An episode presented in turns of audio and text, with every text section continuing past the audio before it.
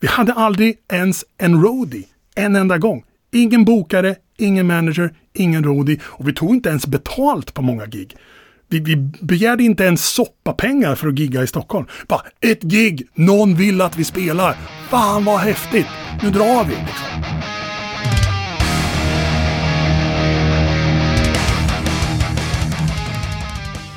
Då var det äntligen torsdag igen och eh, dags för ett eh, nytt härligt avsnitt av Rockpodden.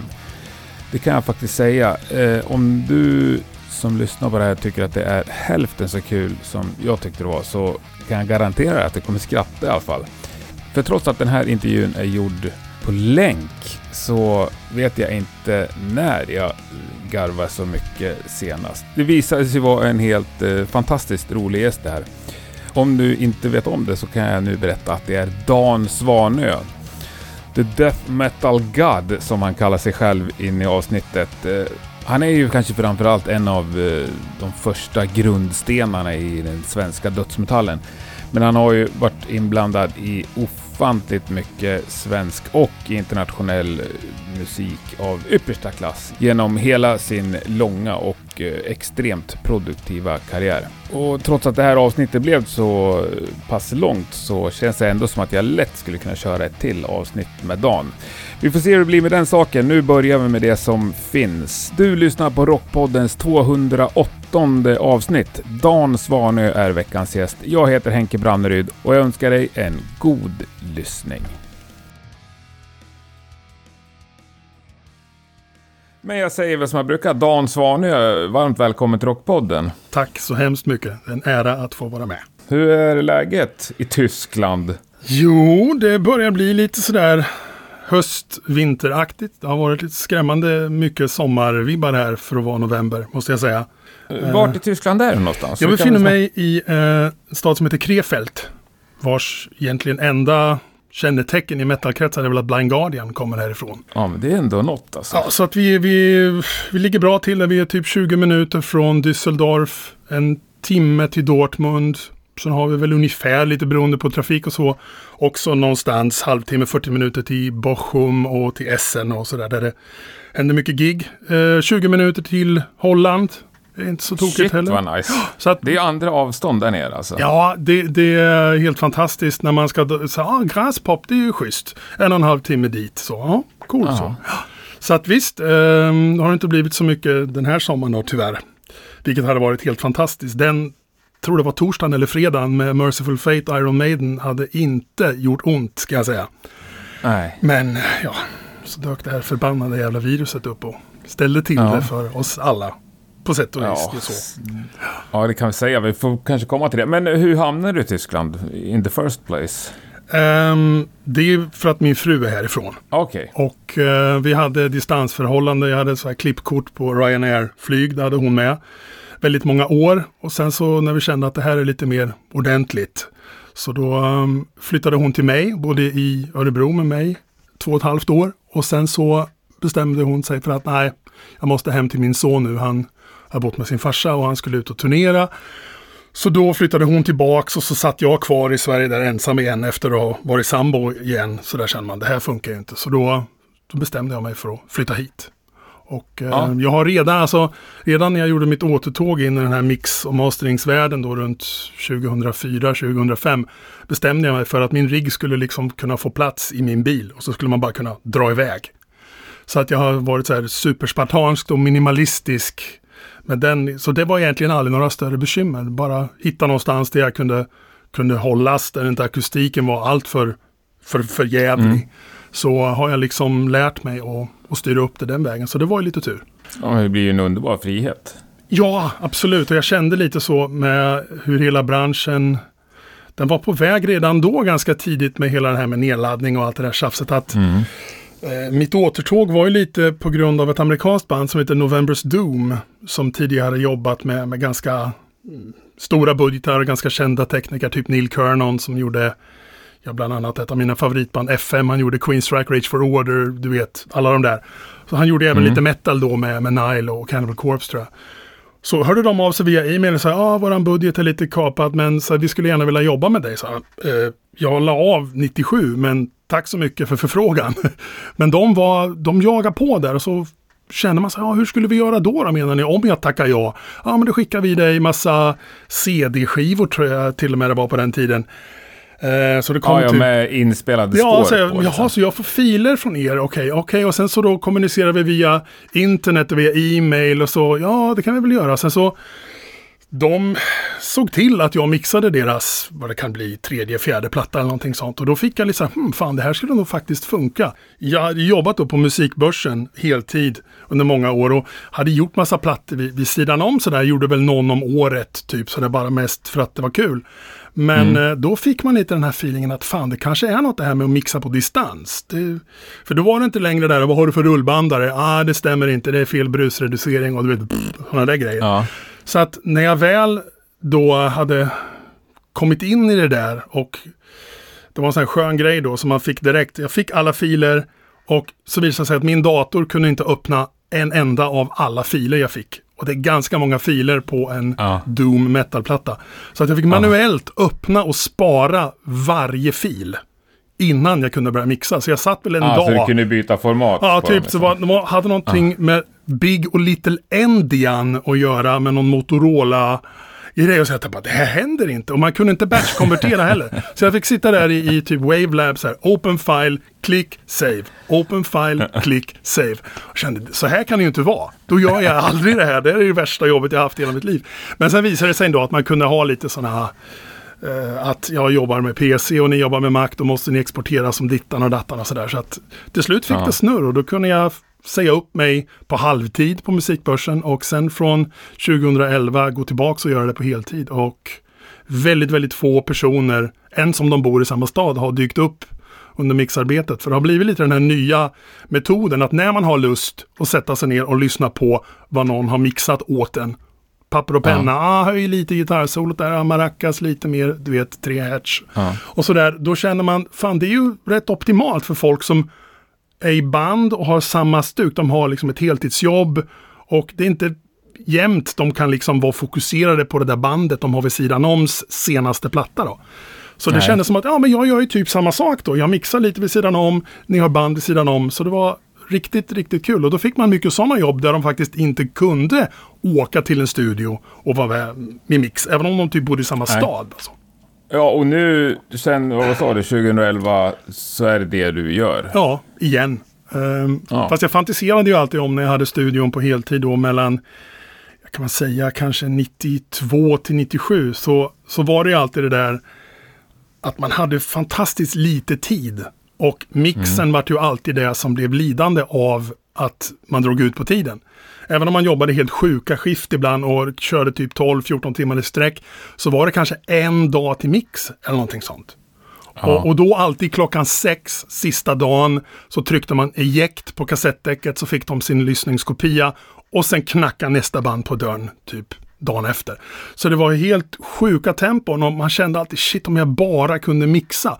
För då hade jag fått reda på lite sådär, det var inte jätte jättevanligt runt den perioden att folk bara mixade. Men då började det liksom dyka upp lite på min radar. Hmm, de här snubbarna, alltså så Bob Clear Mountain, Chris, Chris Lord Algie och de här killarna, de mixar bara. Fan vad häftigt! Tänk om man kunde få ett sånt kneg. Det vore ju helt fantastiskt. Ha den här tiden man gör en hel produktion till att bara mixa. Då kan ju någon ja. snubbe som är asbra på att spela in och är bra psykolog och kan ta folk bra och sånt göra det jobbet och så styr jag upp det där som han kanske inte tycker är så kul för man ska sitta och pilla med någon dB upp och någon dB ner och massa kockar ska in, bara höj mig, mm. sänk de andra. Så det, det var riktigt nice och då insåg jag att det kan jag faktiskt göra på heltid och det var helt fantastiskt. Och det gör jag fortfarande. Så living the dream, som de säger. Ja, ja grattis. Tack. Bra jobbat. Men det var när du hade liksom en riktig vettig studio så att säga. Var det så också då? Det låter så att det var mixningen som var det roligaste. Även om du hade minst tid till det. Absolut, det, det är ju där någonstans um, som, som jag kände att jag kunde utföra någonting kreativt. Det, det första var ju alltid soundcheck. Då kunde man mm. Eh, testa olika mikrofoner, man hade köpt någon ny pryl som man skulle använda på allting och du vet. Men det var också sjukt stressigt. Jag hör mm. av folk som, som spenderar dagar med trumljud. Hallå? en timme max på den tiden. Jag menar när vi lirade in sådana plattor som Somberlane med Dissection, då var det direkt Ja, det låter. Kör. Okej, okay, sätt upp allting. Så första dagen hade vi väl typ två gitarrer, eller fyra gitarrer, bas och trummor på typ tre, fyra låtar. Det bara pam, pam, pam. Annars hinner vi inte. Och soundcheckat Ja, alltså, soundcheck fanns egentligen inte så. Jag hade lite uppställt nej. från förra inspelningen. Mickarna satt där de skulle. Då fick trummisen eh, pyssla om lite som han ville ha det. Så flyttade jag bara tillbaks mickarna. Och så var allting lite sådär uppställt och det lät. Sen kunde man alltid tweaka det lite mer sen i mix då om de ville ha mer eller mindre reverb mm. eller en annan triggad baskagge eller hur, hur det nu skulle vara. Men eh, det var ju liksom premissen för att det skulle funka. Det fanns ju inga budgetar riktigt då heller. Eh, och jag var ju sjukt billig. Så att eh, det var mer så att hade inte jag funnits så hade nog många av de där banden kanske tvingats in i någon, jag ska inte tala något illa om dem, men typ studieförbundsstudio där Bengan satt ja. och helst ville vara hemma och kolla på boxning. Då känner man så här, vad tur, vilken tur att jag brinner för det här och är i många fall yngre än, än banden jag lirar in och hade den här, yes, nu ska vi få till ett jävla schysst metal-sound här. Men vi har en vecka på oss, så, så här måste vi göra och det gjorde ju att alla var på helspänn. Och det var mycket att man tvingades till att spela in live även om det inte var optimalt.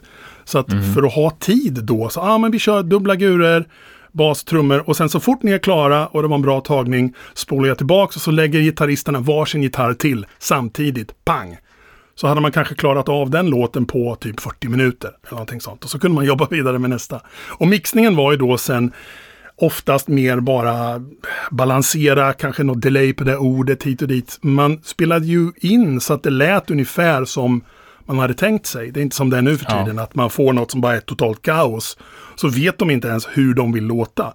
Eh, då var det mer att du måste liksom lira in ungefär det soundet du vill ha. Annars, med, med de medel jag hade då så kunde man inte göra så mycket med, med EQ Nej. och sådana grejer. Så att det, eh, det var bara att kötta på. Och, och tur var väl det, för det, det gjordes en hel del riktigt coola plattor under den ja, tiden. Verkligen. Som, som, alltså, alltså, jag, mäng, mängden plattor ur svensk liksom, metalhistoria som du har varit inblandad eller ansvarig för är ju helt häpnadsväckande stor alltså. Ja, ja det är kul. Men det, det, är väl liksom hårt jobb och som du säger, liksom lite fabriks... Eh, in, ut bara. Ja, och, och det, det, det var ju liksom så att det bara small till. Det var aldrig så att jag satt hemma på min kammare och tänkte nu ska jag starta en musikstudio, ta ett banklån, köpa prylarna, annonsera och, och slava mig min väg upp med jinglar och lokala dansband och du vet trubadurer och sånt. Det var aldrig ja. så, det var tvärtom. Det var band ja, som hörde, av, de hörde av sig. I och med att jag alltid har, har sett inspelning och komposition som en grej. Jag fick liksom ja. en idé. Nu ska jag göra en låt och den ska låta så här i min hemstereo. Sen är den låten färdig. Sen ska den aldrig mer spelas live, aldrig mer ens repas. Och så gör jag nästa låt. Det var någon sån vibb. Jag kände att så ska det vara för mig. För att inspelningsbiten var en otroligt viktig del. Speciellt när jag gjorde de här solo-grejerna. Jag spelade in allting själv. Eh, mm. Mycket för att lära mig, men också för någon slags demo till kanske ett projekt man hade. Sen känner man ah, det här ska jag nog göra klart själv för det, det kommer inte passa de andra att lira den här typen av gitarr eller sådär. Va? Och mm. då vart det så att folk började höra de där demosarna. Och sen så hörde de av sig. Ja, ah, fan, schysst sound på den där grejen. Eh, har du en studio? Kan vi lira in hos dig? Så, eh, vad, hur många kanaler har du? Ah, jag har fyra kanaler. Ah, 24 kanaler. Det är kanon. Nej, fyra kanaler. Uh, vad menar du? Men... Uh, ja, det är en sån här kassettporta. Äh, sluta larva dig. Fan, vi var inne i en 16-kanalstudio. Det lät skit. Det var ju liksom så. Man bara, uh, ja. jaha, det kanske jag har. Men ganska tidigt så, så gjorde vi någon sån test med mitt band Unicorn då som köpte den här kassettporten. Vi lirade in Dark Side of the Moon på eh, två kanaler på den här portan. På, den gick på dubbel hastighet och hade schysst brusreducering. Ja. Och så spolade vi tillbaka och tryckte play. Och så frågade vi oss, hör vi någon skillnad på hur det lät? Jag tror det var från CD då, vilket var lite exklusivt på den tiden. Nej, ja. jag hör ingen skillnad. Det låter ju precis som CDn. Så varför säger då alla att ah, det, det är bara porta? Det låter ju skit ändå. Alltså, ja. nej, glöm det. Ja, alltså, det finns många av de portatejperna jag har fört över nu. Um, jag tjackade någon sån jättesmashig Yamaha fyrkanalare på typ Ebay. Så förde jag över mm. allting. Och så många gitarrljuden är bättre på portatejperna än vad folk skickar mig idag. Och då hade vi en Aj. gammal JCM 800, en vintage-låda och någon mikrofon. Ingen aning om vad det var för fabrikat. Den slängde Nej. man dit och så lirade man in skiten. Och man kände bara, men why not? Det låter ju kanon. Aldrig att portan gjorde någonting negativt. Snarare att den här DBX-brusreduceringen hjälpte till lite och få det att låta lite mer skiva. Så. Än när man lirar in digitalt första gången känner man bara Eh, vad händer nu? Det är liksom bara, vad konstigt och platt det låter. Man var ju van vid att, att eh, de negativa aspekterna för många med tejp, att de käkar lite transienter och, och de rundar av och de lägger till en puckel i basen eller vad de gör.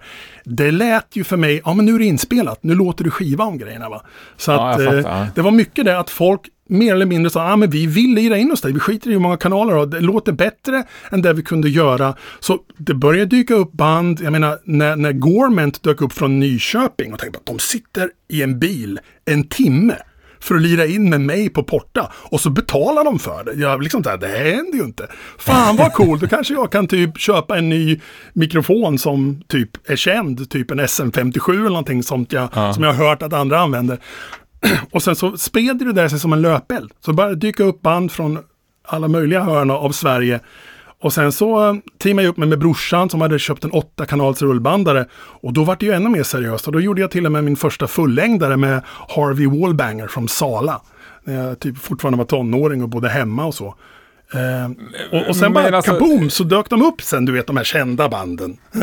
Ja.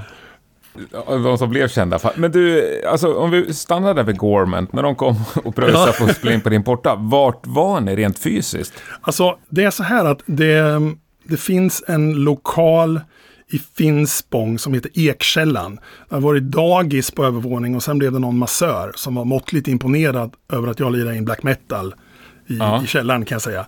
Men eh, den har liksom gått lite i arv från att min brorsa flyttade in där någon gång i slutet av 70-talet eller tidigt 80. Så flyttade jag ner i den lokalen med mitt band Ghost som började repa där och sen så blev det Unicorn som repade där och sen så imploderade vi lite och då var det liksom alla Unicorns prylar kvar där nere.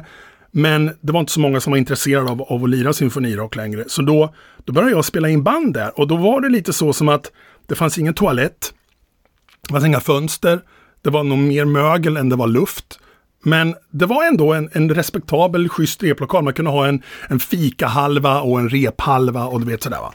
Ja, ja men det var, det, det var ändå i någon slags liksom musikalisk lokal. Det var inte ditt pojkrum alla nej, nej, absolut inte. Nej. Eh, så jag har faktiskt alltid repat i, i, i coola ställen. Vi repade länge i, i Anders Mårebys lekrum som var så här klassisk mexitegelvilla med hobbyrum. Och det var ju egentligen som ett litet skyddsrum, jag ska säga så. Trummorna där lät ju helt som typ Creatures of the Night med Kiss. Man bara right on. Och sen repade vi i eh, Viggestorpsskolans gigantiska pingisrum slash skyddsrum. Och då var det ju ännu mer så. Trummor låter liksom bago så va. Och sen när man flyttar Ja. in i mer ordnade former så då lät trummor där ba, man, vad fan händer nu med mitt, med mitt Chiro-trumset? Det som lät så jävla ball. Så inser man, ah, okej, trummor plus lokal. De, de, de har någonting tillsammans. Va?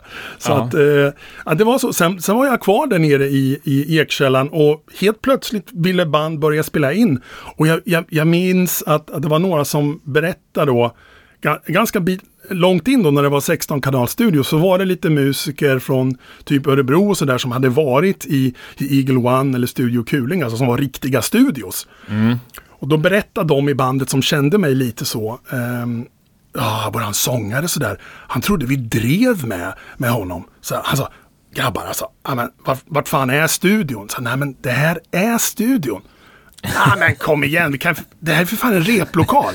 Så bara, ja men du vet det är schysst sound det, du vet sådär. Han har gjort Millencolin och du vet blatt blä.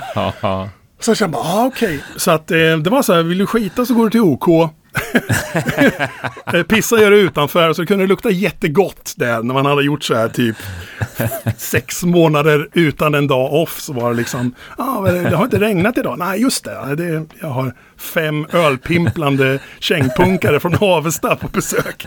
Så att det, ja, det, det var verkligen så. Men det var liksom, jag minns många band som dök upp, till exempel Svart Snö från Stockholm, ett sånt klassiskt hardcoreband. De älskar ju det där. Ah, fy fan vad skönt, inget jävla kontrollrum med någon glasruta. Och, och sen när jag sa åt sångaren där, men du kan för fan ta den här micken, jag slänger på ett puffskydd så, så ger jag en 9 meters kabel. Så kan du springa runt här som en jävla galning om du vill när du lägger sång. Kan ligga på golvet, ja. huka dig, göra vad fan du vill. Spring ut, utomhus. Och bara, ja. ah, shit, det har jag aldrig fått göra i någon annan studio. Fy fan vad coolt liksom. Och de andra liksom, shit, det låter ju som man låter live eller i repan, du vet den här attityden. För många ja. vart ju helt lamslagna av det där. Det här är den fina micken. Och här är ja. puffskyddet. Nu ska du stå här raklång och rikta munnen mot membranet. Man bara, eh, jag kan inte. Liksom, inte ens jag Nej. själv kunde liksom sjunga på det här sättet. Jag var ju så van vid att hålla i en mikrofon och man kramar den här micken olika hårt och man flyttar den upp och ner och du vet hej och ja. Så att jag, jag, var ju på musikernas sida. Jag var ju inte riktigt på, på studio branschens sida med hur jag spelar jag in. Det var mer de, än i gänget. Ja, de älskar ju det där. Det är som en replokal med mm. inspelningsmöjligheter och det läckte grejer. Jag menar, det är ju mer gitarr i trummickarna på vissa inspelningar än vad det är gitarr på gitarrspåret. Men det mm. sket man i. Man åkte upp alla kanaler, hör jag allt, låter allt, låter det bra, det låter okej, okay, då kör vi. Poff så. Mm. Och eh, det, var, det var fantastiska tider måste jag säga. Ja, underbart. Men, men, men, vilket band var det ändå som gjorde att det rasslade in i, i inkorgen, kanske man inte ens hade, men alltså som gjorde att ryktet spred sig? Jag tror att den första grejen som, som fick lite så att säga genomslagskraft var nog Edge of Sanitys Kurnugia-demo. Som, ja. eh, som sålde rätt bra faktiskt. Den hade ju då färgomslag och det var lite sådär death metal rörelsen hade kommit in lite i andra andningen där och band hade börjat ja. släppa plattor. Och så eh, dök vi upp där med, med den demon och jag tradade mycket med bland annat Unleashed och Necrophobic när de var på första demostadiet. Mm. Och jag tradade lite med Nocturnus, Mike och skrev några brev med, med lite sådana här sköna snubbar. Så då vart det att den spred sig och då började ju folk eh, fråga lite sen, ja, vad har du lirat in? Och så, ja, det har jag gjort själv på min porta. Bara, Åh fan, häftigt. Så jag lirade ju in sen många sådana band, typ då Gorment och, och liknande sådana andra lokala band på kassettportan. Men sen när det fick åtta kanaler, då fick jag lite mer självförtroende. Och då dök ju till exempel Marduk upp och gjorde första demon, första singeln som släpptes senare och även första skivan då, Dark Endless, på åtta kanaler. Och jag gjorde mycket Optalamia och även mina egna grejer på åtta kanaler. Så att eh, då någonstans började det verkligen sprida sig att, att eh, det var så band som hade gratis studiotid i andra städer. Som ändå mm. satt i, i bilen typ, i det här fallet två, tre timmar för att åka till mig och betala. Då kände jag så här, shit, något måste man göra rätt. Det här är riktigt häftigt. Så det här kanske man kan starta, du vet, enskild firma och, och livnära sig på någon gång framöver.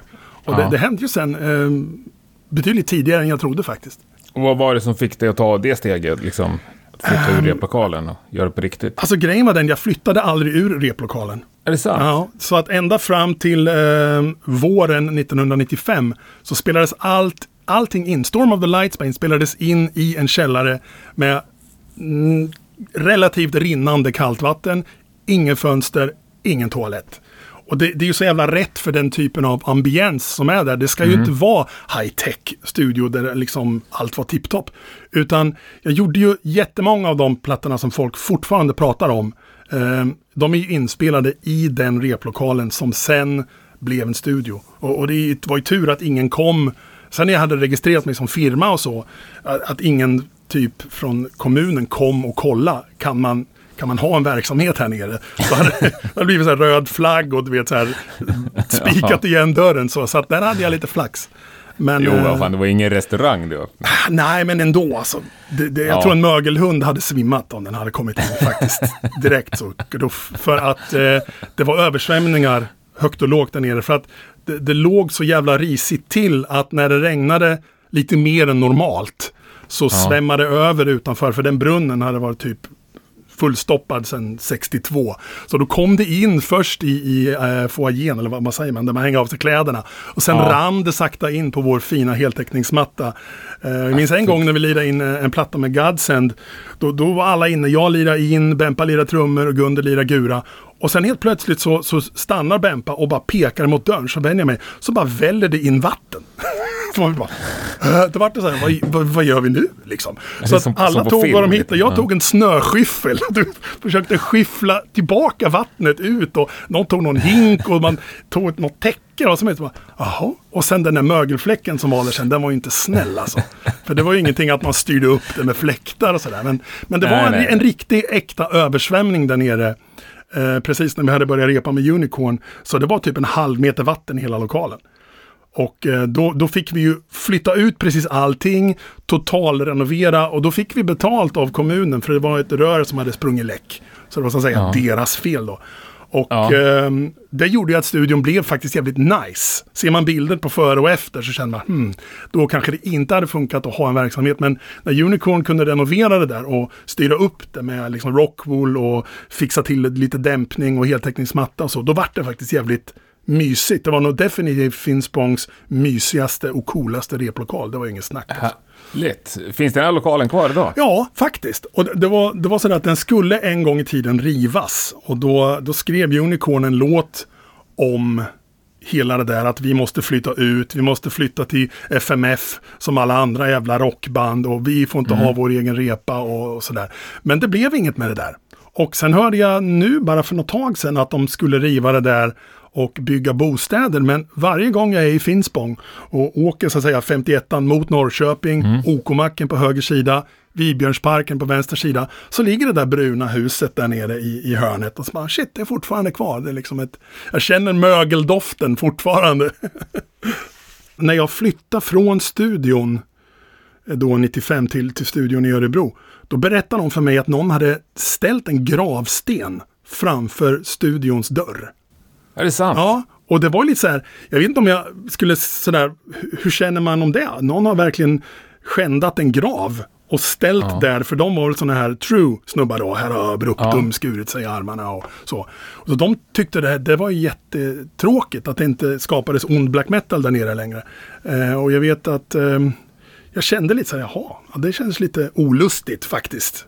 De, Ja. Jag vet inte. Så det det var en sån grej, så det, det blev lite så um, kultförklarat. Och jag tror säkert Ja, att det är eh, turister som har fått reda på det. Jag har sett lite grejer på Instagram och så, några band bara, här spelades de in plattorna. Så står de utanför entrén till massören, då känner man bara, nja, ändå inte. Ni kanske ska gå ner i källaren där, och baksidan av huset, där. Men Jag- det, fi- det finns det väl någon sån här heavy metal eh, travel guide eller någonting? Okej. Det här har jag bara hört talas om. Vi slår mig nu, varför i helvete har jag aldrig googlat på det för? Ja, det måste jag göra.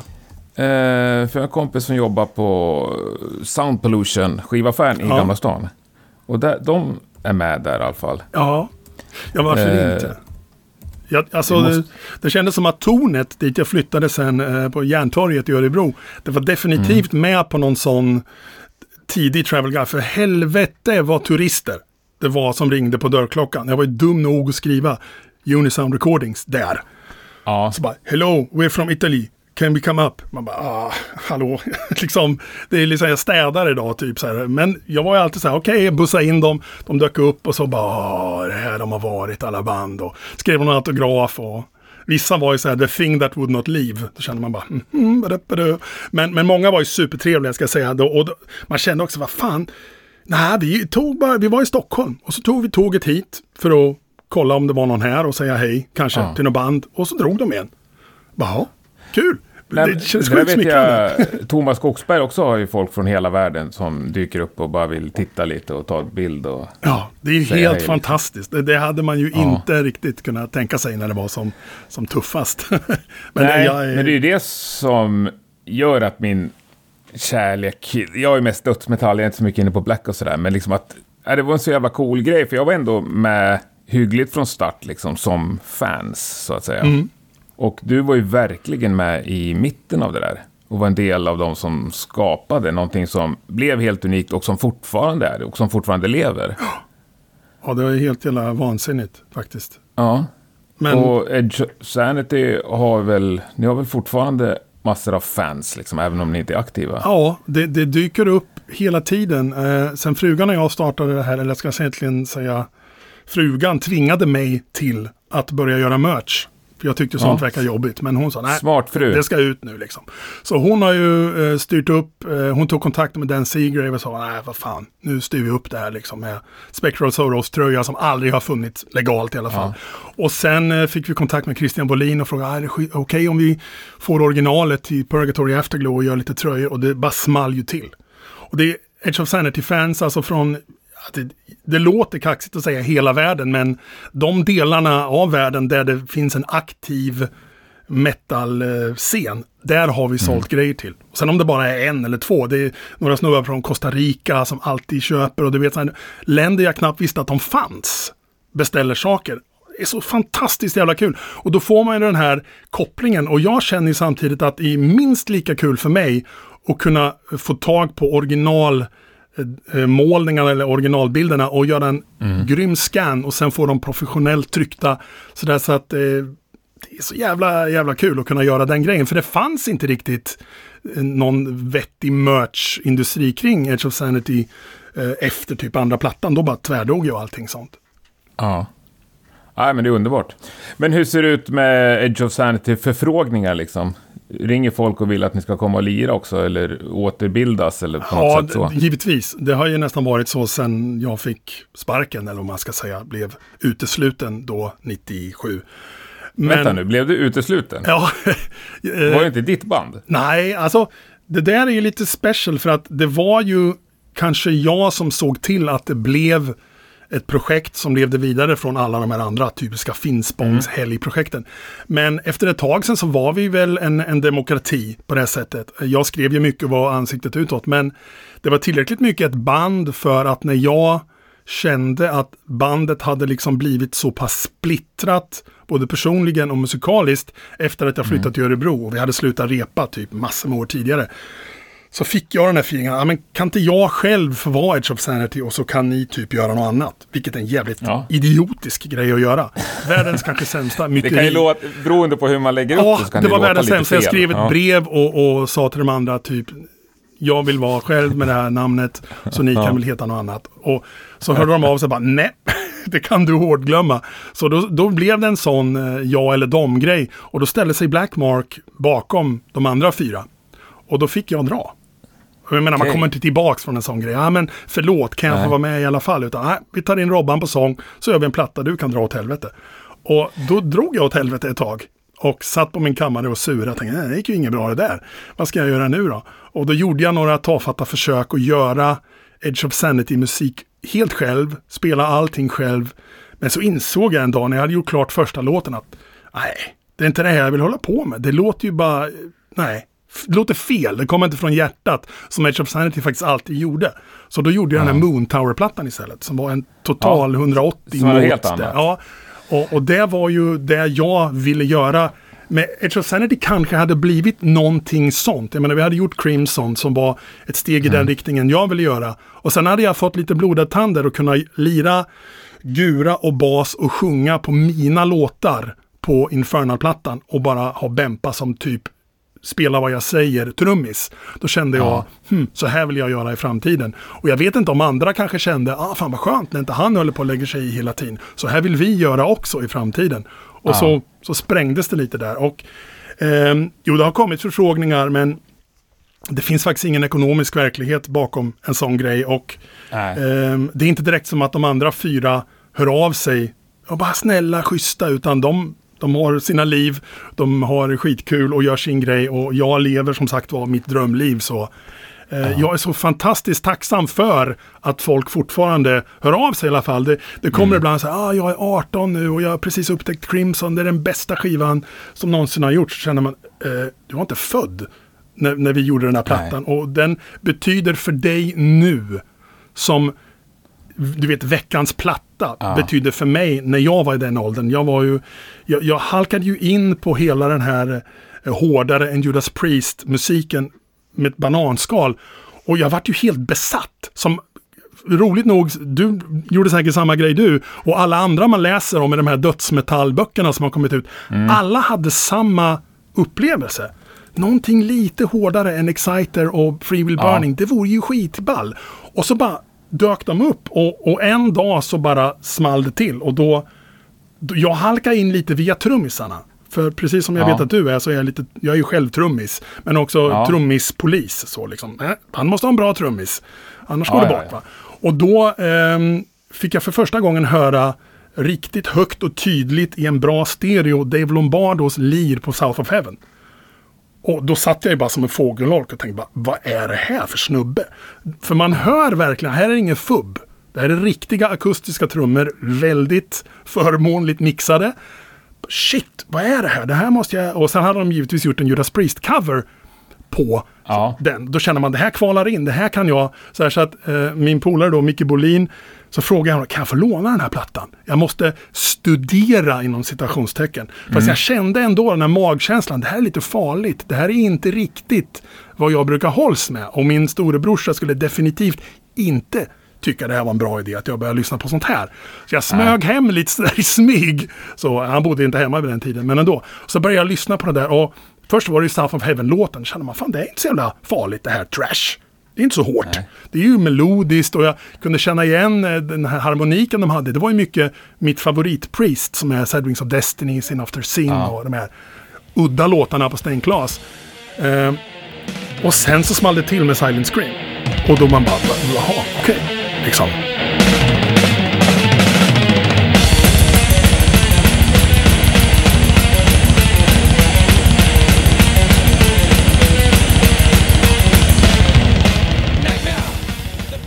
Så här kan man göra också. Har jag ställt in fel nu på skivspelaren, hoppa den till 45. Eller du vet så här, vad hände? Och då, sen så började jag fråga runt lite, finns det fler sådana här band där trummisen är ett jävla as? Som lirar sådär dubbelt så fort som Simon Phillips. Ja, ah, lyssna på de här, så hörde jag en platta med Wehrmacht som heter Biermacht. Och de var ju skitroliga. De sjöng ju om som Suck My Dick. Det är det roligaste man kan höra när man är 16. Och sen Ja. You broke my heart so I broke your face. Man bara yes! Och trummisen var helt vansinnig. Trummorna jättehögt mixade. Låter fullständigt äkta. Och han blastar som en idiot. Det är koklockor. Och du vet, han, han var rolig men sjukt Det här teknisk. är helt missat alltså. Wehrmacht. Ja. Brian Lefelt heter han. Han gick sen med i DBC, som Dead Brain Cells, som, som började som någon som crossoverband som sen blev någon slags Voivod-aktigt med så här robotsång. Väldigt Ja. mycket för tidigt. för en vocoder kan jag säga. Men hur som helst, det, han knäckte mig totalt. Och sen Ja. Så började jag lyssna mig lite bakåt och insåg jag att många av de här plattorna man hade hört till exempel, jag hade hört låtar från, från Darkness Descent och sådär, men produktionen, trots att jag nu uppskattar den, den är lite mer så här att trummorna har inte det här tydliga soundet. Nej. Och det går så där fort. Det är mer än så här jävligt mycket reverb på allting och jag kunde inte riktigt greppa. Jag menar, jag fattade inte att det var trummaskin på många av Bathory-plattorna förrän jag var typ 30. För att det, Ja. är, det, är en, det är ett sånt mos. Och jag försökte, jag minns när Katatonia gjorde första demon, så här, vi vill ha det här Hammerheart trumsoundet. Och jag bara, jahopp. Så lyssnade man på Hammerheart och jag fattade inte att det var trummaskin. Eh, idag vet jag till och med vilken trummaskin de använde. Men, eh, och så känner man, hur gör jag då? Så jag började ju köra virvelmicken via reverb och du vet ställde ett gatat och ett jättestort så att det skulle låta som en jävla hangar där någon slags container ramlar ner. Du vet bara, bah! Hur får man sådana trumsound? Jag insåg ju sen att det var ju liksom trummaskin. Och sen de andra soundet, typ på Death Leprosy, det var ju toktriggat allting 1988.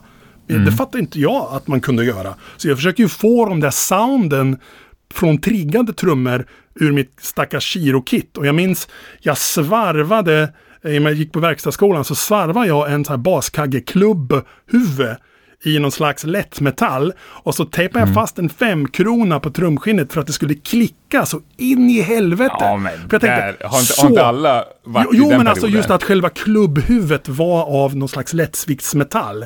Aha, det kom det långt senare och kanske aldrig. För det klickar ju bara. Det lät ju liksom helt CP-skadat. Och så försökte jag med dista virven. Du vet allting. Hur får man det? Toka, toka, toka. Som är på Leprosy. Och sen insåg man sen, shit det är toktrigg. Men det fattar inte Alltså, jag då. Så nej, att jag lärde nej. mig sjukt mycket knep. Som jag använder mig av än idag. För hur man kan få akustiska trummor och låta mer maskinella. Men de har ändå det här. Det finns något akustiskt kvar i det. Det är liksom inte exakt samma jävla slag som kommer i olika volymer. Så Nej, att, eh, utan det blir lite organiskt. Ja, precis. det. Ja. Men det är ändå liksom Leprosy stuket på soundet. Och det hade jag ju aldrig lärt mig förrän jag köpte den här Alessis Trigg-modulen som alla köpte. Då trillade det ju ner. Ah, okej, okay, man kan byta ut. Precis som man lägger reverb på virveln kan jag lägga en annan virvel på virveln. Ja. Så gjorde man ju det på alla skivor och det låter ju bedrövligt ibland. Men baskaggen blev ju triggad relativt kvickt. För där känner man bara, ah, det är det här Morris Sound. Och även faktiskt Sunlight. Många av ja. de där produktionerna man satt baskagge och puker var ju D-drums. Och i princip mm. alltid akustisk virvelkagge. Men jag fattar inte hur man fick den där köttiga jävla baskaggen förrän någon snubbe sa, ah, men den heter Mondo Kick och finns i trummaskinen R5. Man bara, jaha, så nu har jag den. Alla ja, Entrails-plattor har ex exakt samma kagge-sampling som de använder på Clandestine och på Left Hand Path. Man känner bara yes! Så. Men det där liksom sökandet innan man vet vad det är man söker efter, eller man vet bara hur det låter, men man har ingen aning om vad de har när de spelar in eller vad det är för teknik. Liksom. Det har väl lett till jättemycket spännande framsteg i liksom ja, hela... Herregud, jag har experimenterat som en tokstolle. Eh, mycket var ju det här också i och med att många av de här tidiga banden jag jobbar med, det första bandet någonsin som eh, spelade in i replokalen som sedermera blev Unison som heter Gory Sound på det, eller till och med Spam Studio tror jag på den tiden. Eh, det var ett band som heter FZÖ från Finspång. Och givetvis lirar ju de crossover med mycket inslag av grind. Mm. Och det är det första man gör på fyra kanaler. Och eh, man bara, ha okej, okay, varför spelar de så fort? liksom, det går inte att få någon separation på det här liksom. Men då, då lärde man ju sig sen att man, man får helt enkelt fokusera på att, att äh, läckaget är din vän. För det plockar även mm. upp lite andra grejer. Men ibland är läckaget din ovän. För det hörs mycket mer av symbolerna än vad det hörs av dem. Så man, man lärde sig att blanda och ge och kom fram till lite så här suspekta lösningar. Jag minns vid ett tillfälle tog jag mitt svindyra headset och stoppade in i en virvel. För jag tänkte inuti en virvel måste det vara jävligt lite hajat och jävligt mycket virvel. Ja, ja. och det lät skitbra. Jag minns när Merciless lirade in Unbound och vi hade liksom styrt upp de första låtarna så sa han bara det är det bästa trumljud jag har hört. Så bara, right on, det funkar det här. För du hade allt det här raspet och allt det här ja. som är svårt att få fram när de spelar skitsnabbt. Det hade du som på en egen kanal. Du kunde bara blanda in, jaha, vill du ha lite mer, lite rasp och diskant utan hi-hat? Det har vi här. Men givetvis under inspelningen, för flinta slår så jävla hårt, så sprängs kapseln på den här förbannade headset-micken inuti virveln. Så ah. lyssnar man tydligt på den plattan så är det två helt olika virvelsound. Det med och det utan virvel i micken. Och eftersom... Ja, det är eh, underbart. ja, men alltså det där systemet eh, tog jag upp lite sen. Faktiskt eh, hörde på omvägar Daniel Bergstrand och de här killarna, de jobbade mycket med, ja. med D-drum triggmickar. Fast de använde den akustiska signalen inte för att trigga en, en virvel, utan de, det är mikrofoner det också. Alltså piezomembran ja, som man ja, sätter på. Ja. Men även under virveln kunde man ha det, både över och under. Och sen blanda ihop det där med den akustiska signalen, för där hade man okay. ingen läckage. Och jag vet de, de använder det där på alla möjliga sätt. Och när jag kom i kontakt med Peter Täktgren i Abyss, då öppnade ju han noise gates med D-drum-triggar. För att menar, det är så mycket dynamik i till exempel en black metal-grej. Det kan gå från att de slår allt de orkar till att de spelar softare än en jazztrummis mm. inom 20 sekunder. Och då ja. alla gatar öppnar sig, oj nu vart det virvel i alla mickar och nu hör jag ingen alls. Så han kom ju på ett system där bara när man fysiskt slog på trumman plockade det här piezomembranet upp det, öppnade noisegaten som var kopplad till den pukan och bara då spelades den in. Som en slags märklig akustisk triggning. Och det där vart ju, det slog ju ner som en bomb för mig och jag började göra det på alla plattor. Man hör tydligt när det dyker upp i mitt liv för då, då är liksom pukorna inspelade i typ ett tomt Globen. Men resten ja. är typ så här torrt och triggat. Och det älskar ju de. Det var många så här, så här vi vill ha de där pukorna liksom. Och så, där. så det var alla sådana här, så hur fan kom de på det där liksom? Men det är så här, vi ja. satt där och vi hade problem med liksom läckage. Jag minns min, min kompis Jens Bogren frågade någon så här jättekänd svensk tekniker som har jobbat typ med du vet, ABBA och sådana här kända band. Mm. Hur, eh, hur delar du med, med hi-hat-läckaget i virvelmicken? Då hade han bara tittat på honom så här. Vad menar du? Ja, det verkar inte vara något problem när typ Per Lindvall spelar stängd hi-hat och klappar Nej. till virvelkaggen. Det är, inget, det är inget bekymmer för en vanlig rocktekniker. Han har liksom, ja vadå liksom, vad menar du? Men för oss, den, den snubben, han skickar på allt han orkar på hi-haten och nuddar knappt virveln när han blastar. Det var ett ganska stort problem. För det slutade med att det bara var hi-hat och baskagge under alla blastdelar. Och det var något som jag som trummis såg som en hederssak. Det ska jag fixa. Det ska fan vara lika mycket virvel när de blastar som jag hör att det är i lokalen när de blastar. Men det släpptes alldeles för många plattor där det bara var hi-hat och baskagge när det blastades. Och Ja. eh, det uppskattade inte jag. Det lät, liksom, vad gör han nu liksom? Dricker han bärs med, med vänsternäven? Jag fattar ingenting. Så att, eh, nej, det där, det rådde vi bot på också med en mikrofon inuti virvelkaggen. Ja, underbart. Men du, jävlar vad, vad, vad vi går fort fram här. Eh, ba- Bara en fråga där med Edge of Sanity, det var där vi började. Eh, om det skulle dyka upp ett erbjudande som var så bra så att ni inte kunde tacka nej till det.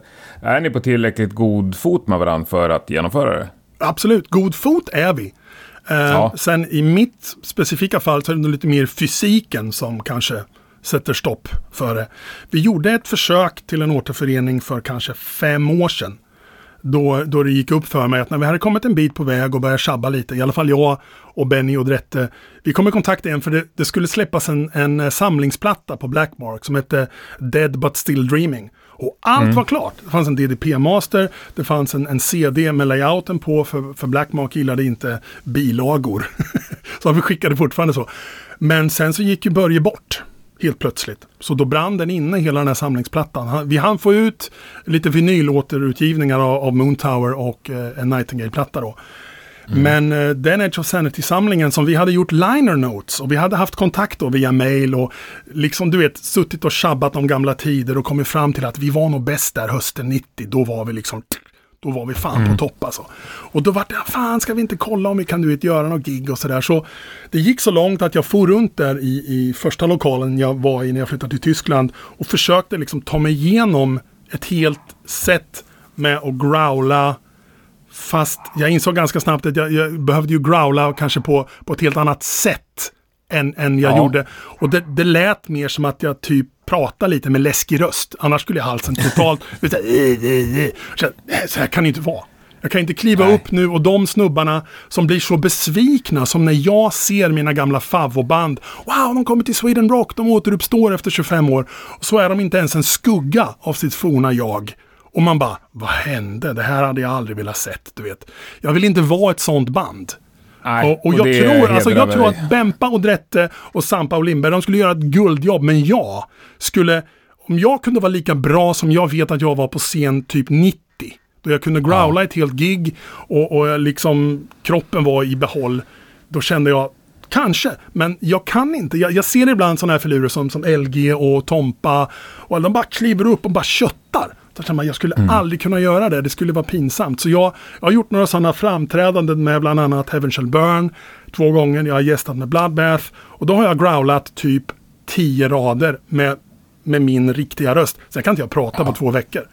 Så får jag feber Ah, okej. och så du vet så, här, så att det är mycket det där fysiska så att det spelar ingen roll hur många miljarder någon erbjuder. Sorry, jag kan inte fysiskt göra det jag gjorde när jag var 17, när jag är 47. Det bara är så. Du, du kan inte fråga någon elitidrottare, men fan kan du inte slå världsrekord i 100 meter bara sådär?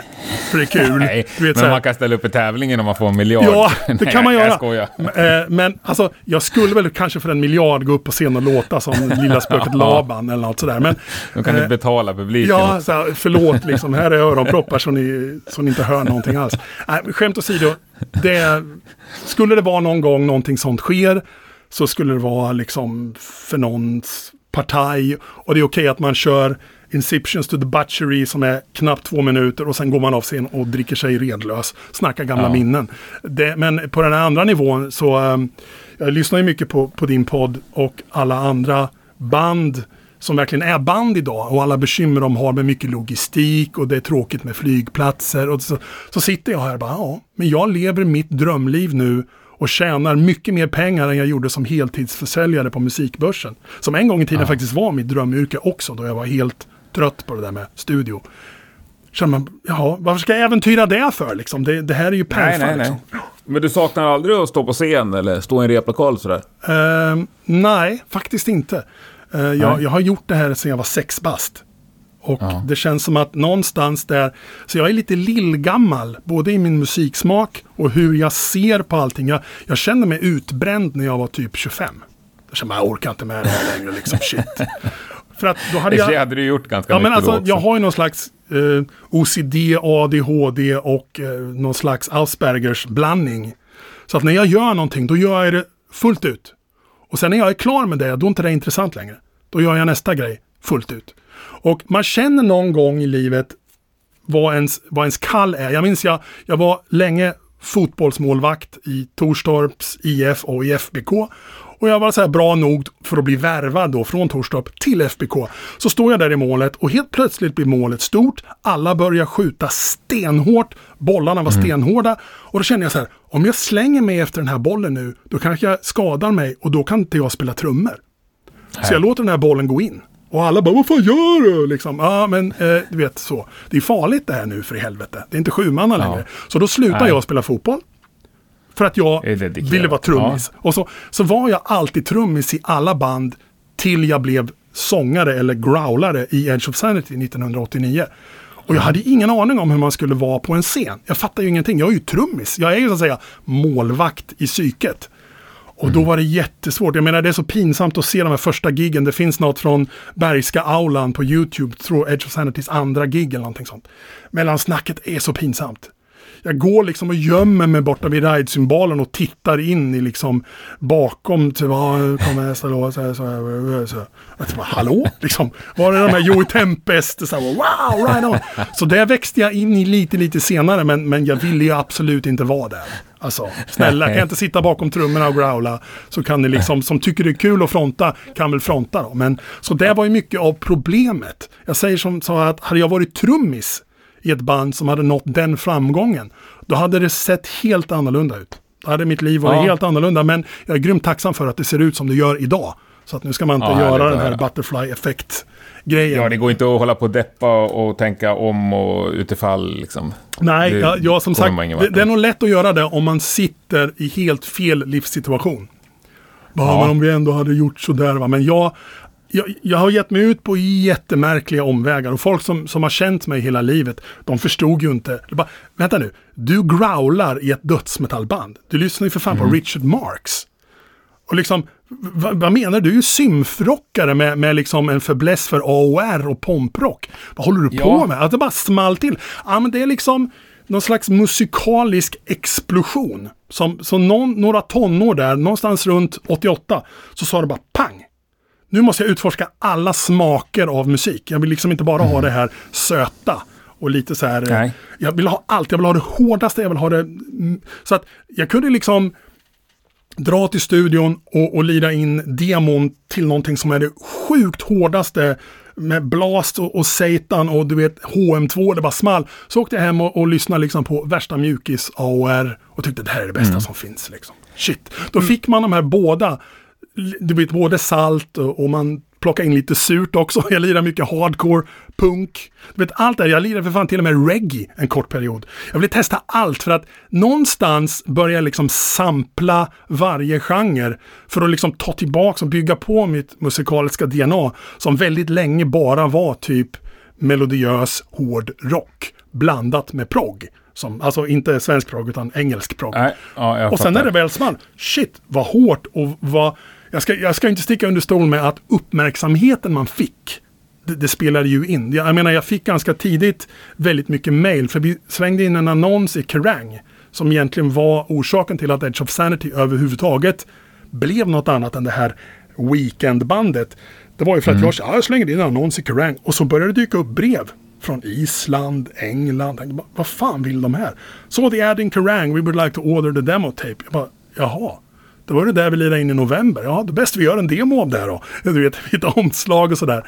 Och sen när, när folk kom på You are the best growler together with Chuck Schuldiner and David Vincent. Man bara, eh, vadå, vad menar du liksom? Jaha, så jävlar, ja. ja, liksom, listan man var som clean-sångare i Unicorn, då var man typ nummer sju miljarder. Men här ja. var det folk som rabblade upp en i någon slags topp tre. Då var det så här, hmm, det här är ju en ganska cool grej. Och då fick man som tonåring, du vet sådär, det där man behövde, ja, ja, ja. det självförtroende. Jag kan bli någon. Jag kanske blir ihågkommen. Fan vad häftigt. Så det, den känslan eh, tog över och då, då, då, var det ju lyckligtvis då inom det här dödsmetallträsket. Det kunde lika gärna varit så att, att Knee eller Ulan Bator hade blivit så här megastora. Men det, det, det vart ju inte så. Det vart ju det här dödsbandet som blev populärt. Och, och, det är väl fortfarande det som till stor del försörjer dig? Om man tänker på det du mixar och mastrar nu för tiden. Så härstammar väl mycket från den musiken? Liksom. Ja, definitivt. Jag gör ju extremt mycket. Du sitter inte och mastrar så mycket AOR? Nej, eh, och jag ska i ärlighetens namn säga tur är väl det. För att eh, jag älskar den typen av musik. Och eh, jag skulle ju absolut inte få jobba med de största banden om jag inte liksom på något sätt försökte specialisera mig på det. Och om kanske 20 år har man fått förtroendet av, av mina favoritband och kanske låta mm. en testmaster så. Så att mm. jag kan dödsmetall och alla dess former runt omkring all hård musik väldigt väl hur den ska liksom funka rent tekniskt. Och jag tycker det är skönt att, att slippa lyssna på dåliga varianter av den musiken jag faktiskt lyssnar på privat. Det, det, det jag tycker det är liksom, hur hamnar jag här? Det är helt fantastiskt att det här är klientellet. För att de gånger jag har mixat, som till exempel platta med Oceans of Slumber, som jag mixade för ett tag sedan, där varje låt Eh, är som en egen liten platta i sig. Det är extremt bra clean-sång, det är lite growl och det är lite så här som tidiga Opeth var, att låtarna går igenom mm. olika passager och stämningar. Så bara shit, det är ju skitjobbigt! Och jag får precis lika mycket betalt i och med att jag tar betalt per speltidsminut för att mm. mixa 45 minuter sån musik som 45 minuter grind där det konstigaste händer är att det är ett gitarrsolo i en låt. Så då blir det lite så här, fan vilken tur. För att jag hade inte orkat att det bara var sådana här superepiska rockoperor hela tiden. Då hade man ju så här, oh, shit, alltså, då kommer nästa projekt och det är 18 mm. körtagningar, du vet sådär. Så jag tycker det är helt extra fantastiskt att jag kan livnära mig på att mixa och mastra den typen av musik. Det är liksom bara, vad säger man, lök på laxen. ja, underbart. Men har, har, du märkt av nu under corona att folk är hemma och lirar in mer eller? Uh, ja, um, det känns som att uh, folk tar tag mer i grejer. Och att det liksom, det skapas nog mer. Och jag var lite skraj där ett tag faktiskt. Att det skulle, för, för det första som hände när corona blev så att säga en grej. Det var att något, något mm. det var i sig bara en mastering. Men det var, ah, sorry we cannot do the mastering. We all lost our job yesterday. Bara, uh, ja. Okej, okay, då jobbar typ alla inom gastronomin i staterna eller någonting. Och det var bara, you're fired. Dusch. Och så hade det lite tufft för dem att punga ut för pengarna för mastering kanske när de inte riktigt vet om de måste flytta ut från sin lägenhet. Va? Så, men ta i trä, det är faktiskt det enda som har hänt. Och eh, lite andra så här märkliga grejer som alltid händer. Band splittras mitt under inspelning och så. Det händer ju långt innan corona och kommer hända långt efter. Så att eh, jag, jag, känner att det finns, eh, det finns ungefär lika mycket jobb som det brukar vara. Och eh, det tycker jag är fantastiskt. Om man ser till eh, omständigheterna för många. Ja, som, verkligen. Som har, jag vet det var lite sådär, eh, ja våran basist kan inte svara riktigt på vad han tycker om det för att han har home office och fem barn. Man bara, ja, ja. Ja. Right on, liksom. Jag respekterar det. Men då mixar jag något annat. Jag har alltid massa projekt igång samtidigt. Ja. Och eh, det är liksom enda sättet för mig att kunna hålla det, hålla det igång. Alltså man måste, man måste välja. Vad vill du göra? Jag vill mixa och mastra. Mm. Och du gör det hela tiden då har du chansen att bli riktigt, riktigt bra på det. För det är den här kontinuiteten är extremt viktig alltså.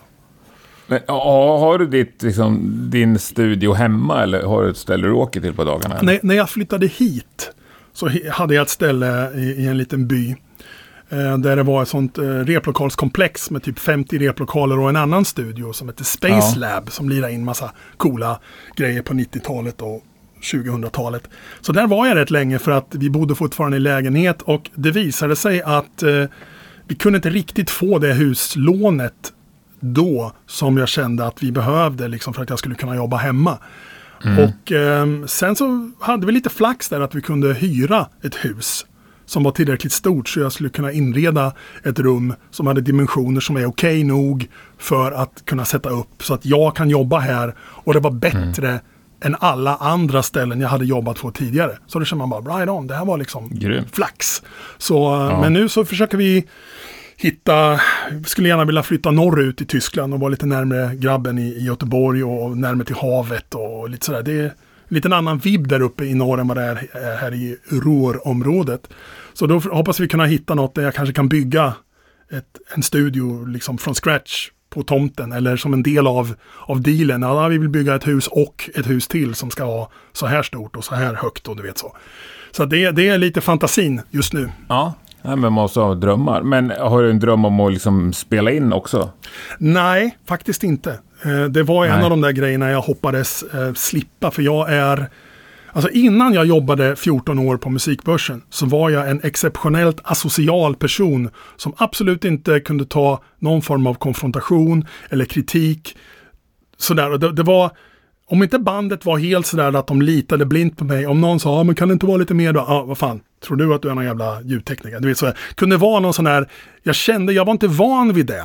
För att alla, alla i alla band jag har varit med i, förutom kanske någon här och där, har liksom, de har aldrig ifrågasatt någonting jag har sagt eller gjort. De har inte, de har inte blandat sig i sådär, så, ah, nu har jag mixat nya demo, ja ah, fan schysst. Så var det inget mer om det. Ingen sa någonsin, men tycker du inte virven är lite? Ingen någonsin.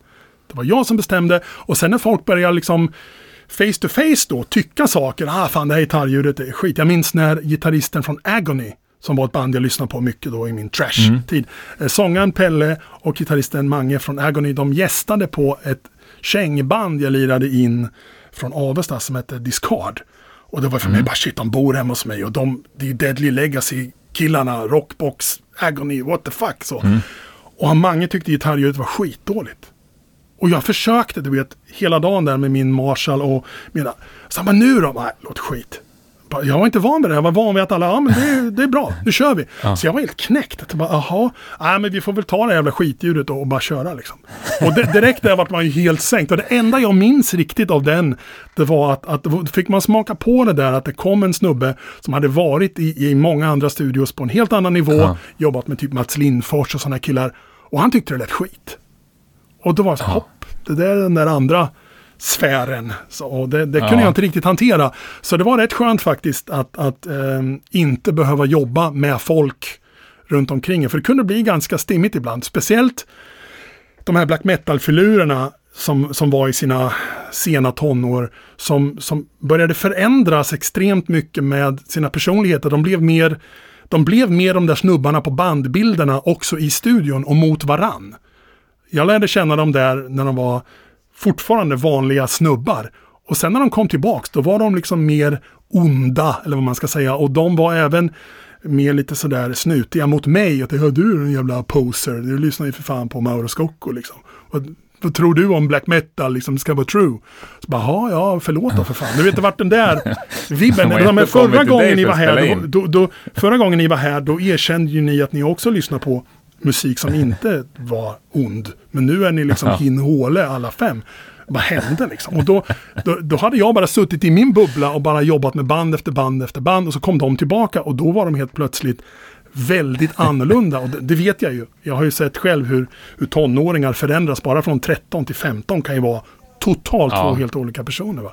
Men det var lite ja. märkligt och då kände jag det här vill jag inte göra så jävla länge till. För jag blev en, en nihilistisk person lite för att vara så mycket ihop med den typen av personer. Ibland två, tre veckor i sträck, ingen dag ledigt, så kom nästa gäng liksom och var ondare än gänget innan. ja. ja, det är fan inte lätt alltså att handskas med. Men, men du, eh, eh du nämnde ju Ghost. Yes! Det är fantastiskt. Också jävligt roligt med tanke på det här brevet du skickade till uh, dina bandkompisar i Edge of Sanity. Men uh, ja, det kom en dubbelplatta för inte allt för länge sedan. Yes! Du måste berätta, det är liksom ditt barnprojekt. Det är inte ens ungdomsprojekt, Nej. utan ditt barnband. ja, precis. Jag har aldrig kallat det förut, men ja, det är mitt barnband. Ja, jag har liksom helt missat det. Och det är ju på riktigt skitbra ju. Tack. Det, det värmer något enormt faktiskt. För att... Ja, jag, jag har varit helt eh, tagen här igår när jag satt och kollade igenom och lyssnade igenom. Alltså grejen är ju den att, som jag sa tidigare, att jag är ju musikaliskt lillgammal. Jag har ju ja. alltså två äldre bröder, en 16 och en 10 år äldre än mig, som var helt insnöade på vad som var liksom poppis runt den tiden. Jag är född 73 och jag kanske vaknade till liv så jag kunde uppfatta liksom musik någonstans då runt 76-77 någonstans så. Mm. Och de lirar ju bara de där rätta grejerna. Och det vart ju lite att jag hoppade över ett steg där sen så att direkt då någonstans eh, tidigt 84 kan man väl säga att Ghost bildades på riktigt och då höll vi på där och harva. Det var alltså trummor och orgel. Det var jag och en kille som heter Anders Måreby. Och mm. eh, vi delade på sången lite. Det var trummor, orgel och sång. Och eh, vi började repa och sen spelade vi upp lite av de där grejerna för min storebrorsan och Dagge. Så han tyckte fan det här är ju ball alltså. Liksom. Du är typ 11 bast och Anders var 13. Mm. Ni har det här. Det är riktigt bra. Jag ska liksom lira bas till det här så kan vi göra liksom lite demos och så. Så vi gjorde några inspelningar. Sen lirade vi live för första gången bara några månader efter det. Inför kanske 15 betalande polare i replokalen som sen blev Unisound. Det är lite kul. Ja, underbart. Och då, men, och det, de, jag såg ju något klipp också när ni spelade på så här Café Norrköping eller Ja, något. precis. Vi var med på tv. Men det var lite sådär, det är lite kul för Ghost hade den där lite den här storyn som många melodiska hårdrocksband i Sverige hade. Vi hade den här tidiga perioden då det var lite mer, låtarna hette typ så här Midnatt, Nattens härskare, Dödens mm. dimma och Skrika för hämnd som ganska direkt, direkt översatt från Screaming for Vengeance. Eh, ja, och, och, du vet sådär. Men det är lika tufft ändå. ja, precis. Och sen vart det mer att, ja, men ska vi inte bli lite mer så här kommersiella? Så, då, då vände ja. vi lite sådär runt 85, 86 där. Då, då blir vi lite poppigare och du vet sådär. Det är väl kul att tänka så när man är 12-13 år också. Precis, nu ska vi bli kommersiella. Exakt, vad är populärt i okej okay nu? Liksom, jaha, det är mer sådär. Hur låter våra favoritband nu? Turbo kommer ut, du vet. Oh, shit, så. Och sen då så gjorde vi massa demoinspelningar och den ursprungliga tanken från Jonas Granvik som, som jag inte kan tacka nog faktiskt för att han klev in i, i hela det här Ghost-projektet. Han är ju alltså gammal driver skivbolaget. Ja, Bone Records, ja. precis. Han har ju släppt ja. bland annat Sportlovboxen där som Ja. Fin.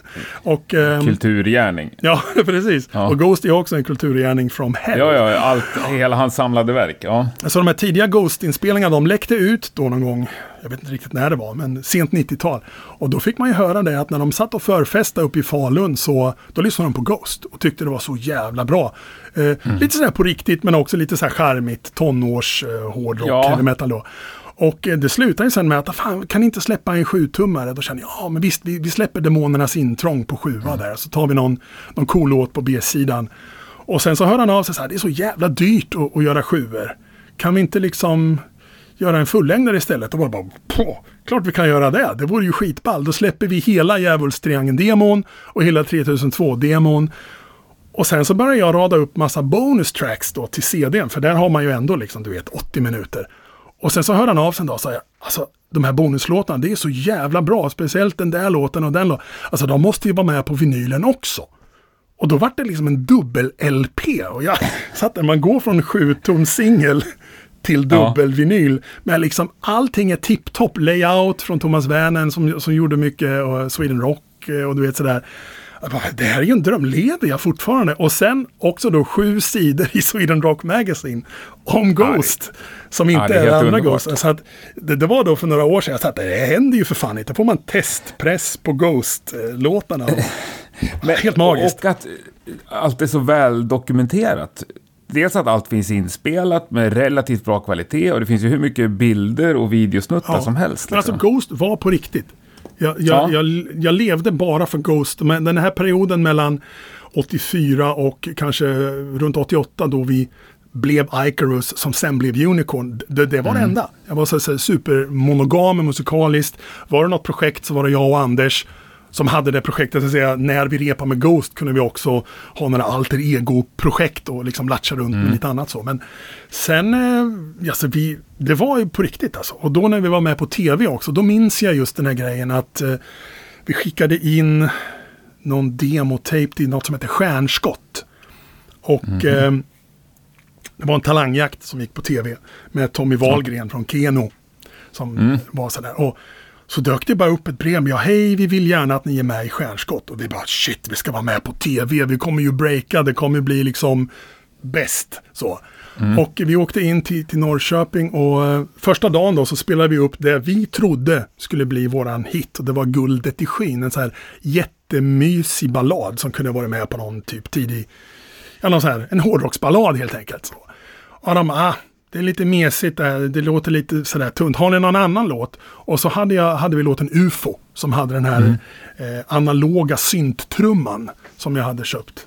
Eh, som lät så här, "Du-du-du-du". Det var i princip en, en analog synt fast man slog på den för att få soundet istället för att den hade tangenter.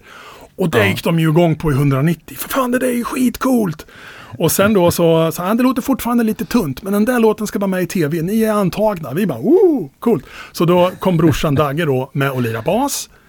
Och ehm, så gjorde vi låten UFO. Och den har den här roliga syntrumman och det blinkar lampor för att vi sjunger eh, blänkande skinande UFO. Men alla trodde vi sjöng blinkande skinande UFO. Så det blinkar lampor och du vet hej och. Och vi kände det bara shit, vi ska vara med på tv. Men det fick ju sån jävla motsatt effekt. Det var ju det töntigaste som någon någonsin hade sett på tv. Så när vi, vi gick då på samma högstadie, jag och Anders, och så visste man då, ah, nu har vi varit på tv. Men Liksom. hur, hur gamla var ni? Det var 87. Och jag är född 73. Då var jag med andra ord matematik och 14? jag. Ja, vi gick i sjuan. 14. Ja. Och Anders var 16. Och ehm, alla sa ju det var det töntigaste jag sett i hela mitt liv. Vad är det för jävla skit? Så när jag såg er och var med i er fanclub, då lirade ni för fan Du trodde du skulle få hårdrock. brudar. Ja, vi trodde allt. Morsan, sådär, jag minns, eh, vi hade sett programmet precis. Och varje gång telefonen ringde, nu är det Bert Karlsson. Nu ringer Bert Karlsson. Och så, så svarar man bara, så var det någon annan. Man bara, nej, fan det var inte Bert Karlsson. Och fortfarande så nu ringer Bert Karlsson. Ni, och vi känner, ja vi kommer bli liksom det nya Pinks, fast hårdare liksom. Ja. Hände ingenting. Hände inte ett skit. Förutom eh, en klassiker från när vi sen lirade vi var med sen i Rock-SM 1988 med Ghost. Då vi hade blivit en trio, vi lirade gura och var någon slags, vi lät ungefär som Europe lät på typ Wings of Tomorrow. Och då Ja. delade vi loge med ett band som heter Chained som hade två basister och det tyckte vi var skitkul. Så här, varför har ni två basister? Han äger P8, den där andra basisten. och den killen som sa det till mig, det var Bogge som sedermera var basist i Marduk på många plattor. Ja, okej. Ja. Så vi bondade lite där och så sa men fan vad schysst liksom att vi delar loge här och vi är båda med i rock-SM och vi båda gick inte vidare såklart. Men vi kände, vi lirade snarlik musik. De lirade så här lite Rush-aktig progressiv hårdrock. Eh, och eh, då sa de, fan vi har ett gig i Söderköping där ni kan komma och lira. Det är vi och sen är det Total Death och sen är det ni och sen något annat. Han var bara Total Death, det låter ju liksom wow, fan vad hårt. Så, Ja. och, eh, så, så gick vi lite backstage där i den här gympahallen i Söderköping. Och så, jaha, här är logerna, så där. Så gick vi in i en loge och så satt det några redan där. Bara, ah, tjena, liksom, det är vi som är det här andra bandet. Total Death, de hade så här, Creator, Pleasure to Kill-tröjor på sig. Någon hade ett Slayer-tröja. Och vi direkt så, åh, fan shit, de där är skitfarliga. Vi, åh, så. Och så, så minns jag Micke, tror jag det var, trummisen i Total Death, som sen var med i Seance. Eh, jag känner igen dig och er. Vad fan?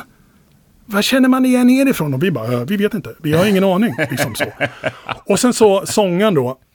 Han bara, det är ju för fan ni! Det är ni med UFO! Från TV! Och så börjar hela bandet så bara, ökade skinande UFO! Woo, woo, woo. Och vi, du vet, vi skämdes och vi ville dö. Och vi bara, ja men vi, vi spelar hårdrock nu. Vi har så här distade gitarrer och typ shred-solon. Han bara, fy fan det är det sämsta jag har hört i hela mitt liv. Det är så jävla dåligt.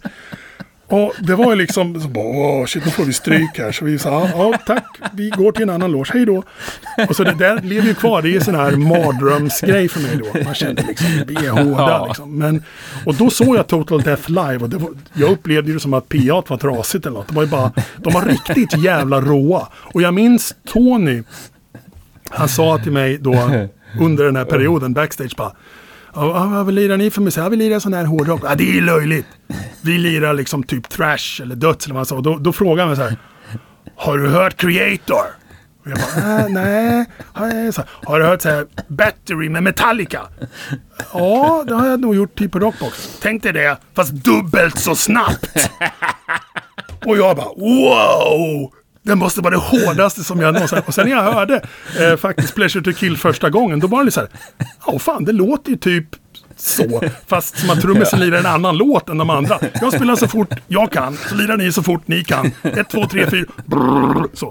Och det var så fantastiskt jävla kul, för alla de där minnena lever kvar. Och sen känner jag då, ja, lite senare bara, så var jag the death metal god. Bara, hur gick Ja. det till? Liksom, det tog max två år. Så var jag liksom inne i det där och jag lirade in plattor med medlemmarna från Total Death. Som sen Ja. då var med i Satanic Slaughter. Och vi garvade ju åt det där så in i helvete. Jag lirade in med Jensen och med Micke och med Tony. Och, det vill säga, jag, helt plötsligt var jag den där permanentade AOR-killen. Så var jag helt, hängde jag på Thrash Bash, var värsta metal-snubben och liksom gick på alla gig, hade alla demos, alla plattor. Jag var ju totalt besatt av det där. Så det, det var liksom så här märkligt och känner man nu, var det 2016 eller 2018? Jag har ingen aning. Men var det 87 eller var det 89? Helvete vad viktigt det är. Ja. Och när man får reda på att det faktiskt var 88 och inte 87, då blir man helt knäckt. Ja. Ja, det var inte det. Shit alltså. Ja, du vet så. Nej. Men det är väl den ultimata comebacken ändå. Jag tror alla har varit med om liksom äldre musiker och framförallt tänka med hårdrock och metal. Man fick reda av någon som var tre fyra år äldre att liksom, fan det där är skitlöjligt att lyssna på. Det där, så där kan du inte, den där tishan är fjantig liksom. Exakt. Ja, jag har så många sådana där stories och det är fan helt sjukt. Och vad, vad man hade på sig för t-shirt när man var på parkeringsplatsen på uppe i, Rockborgen i Fagersta. Jag vet inte om du var på någon Ja. av de giggen någon gång? Nej. Det var ju, det var ju liksom heavy metal parking lot fast thrash metal Mm. Sverige innan det egentligen fanns döds. Vi åkte ju Mm. på alla gig som gick. Det spelar ingen roll om det var skola dagen efter. Vi var de nio som lyssnade på den musiken i Finspång, nio buss, upp dit. Och när man kom ut på parkeringsplatsen, och jag minns en gång så hade jag på mig en Death Row-tröja. För Ja. jag tyckte de var asbra då liksom. Och så gick jag fram till något sånt där. Ja, man gjorde ju det. Man gick ju bara fram till ett gäng. Man kände inte vilka det var. De hade tuffa tröjor och så. Vi är ju alla här för att se ett hårt band. Så det är klart vi ska snacka. Och de bara Death Row, vad är det för jävla skit? Det är ju aslöjligt. Jävla piss. Stick! Liksom. Jag bara, jaha. Men jag trodde de var hårda liksom. Typ och så. Eller något. Jaha, då var det en sån här klassisk sweatshirt. Som man beställde från Noise på den tiden. Med Death Row då. Ja. Då hade jag Tankguard under. En tidig Ja. Tankguard-tröja. Ja, så då, då tog jag av med fortfarande. den så gick jag fram till och, Det där är bättre, det där är fan Tankguard, det är ju det är ju skitbra. Tjena, var, var kommer du ifrån? Vad heter du? Då var man helt plötsligt coola killen. Så bara frös men så in i helvete. För det var en sån här eh, eh, tanktop också. Ja. Så står man där typ så här fem grader. Men jag är ju för fan accepterad i den här klicken nu. Vi kan snacka trash. Fan vad häftigt. Ja, Jag minns det. Det var helt fantastiska tider hur, hur det liksom Ja. kunde slå om. Det där, alltså jag, det är någonting som jag är så jävla lycklig över att ha upplevt. För den typen av sammanhållning, det fanns aldrig i Finspång när jag växte upp. Det var, Nej. det var på liv och död, den melodiösa hårdrocken. Det var, vi är bättre än er. Liksom. Ska inte tro att ni är något. Liksom. Jävla slynglar. Liksom. Vi- Nu Ja. är det melodiös hårdrock. Vi ska satsa. Vi ska slå i USA. Du vet, men hela den här thrash metal undergrounden. Alla var tjenis. Alla var polare med alla. Spelar ingen roll att den snubben var typ sju år äldre. Vi var tjenis. Och det är så jävla nice att få upplevt den sammanhållningen som det var. Det var det liksom Verkligen. magisk tid. Jag menar, du var ju säkert där också. Det är helt... Ja. Och när man läser hur det var för alla andra också, det spelar ingen roll i vilket land de levde i, så var vi en liten exklusiv klubb där. Och vi kunde faktiskt vara med om att utforma hur genren skulle bli. Och det, kunde man, det var väldigt få som kunde kliva in i, i hårdrock och heavy metal och bara släppa en platta och så börja alla låta som dem. Det hände ju ibland. Men det var ju Ja. liksom inte på den så att folk kunde bestämma vilken typ av gitarrljud och vilken typ av takt var okej att spela eller inte. Och, och hur kan sång vara och inte vara. Vilka toner kan man ha i ett riff utan att det är glatt? Ett glatt riff. Och det var trashförbud där efter ett tag. Ett jävla trash-riff, det kan man inte ha. Vi är döds. Liksom. Det var helt fantastiskt.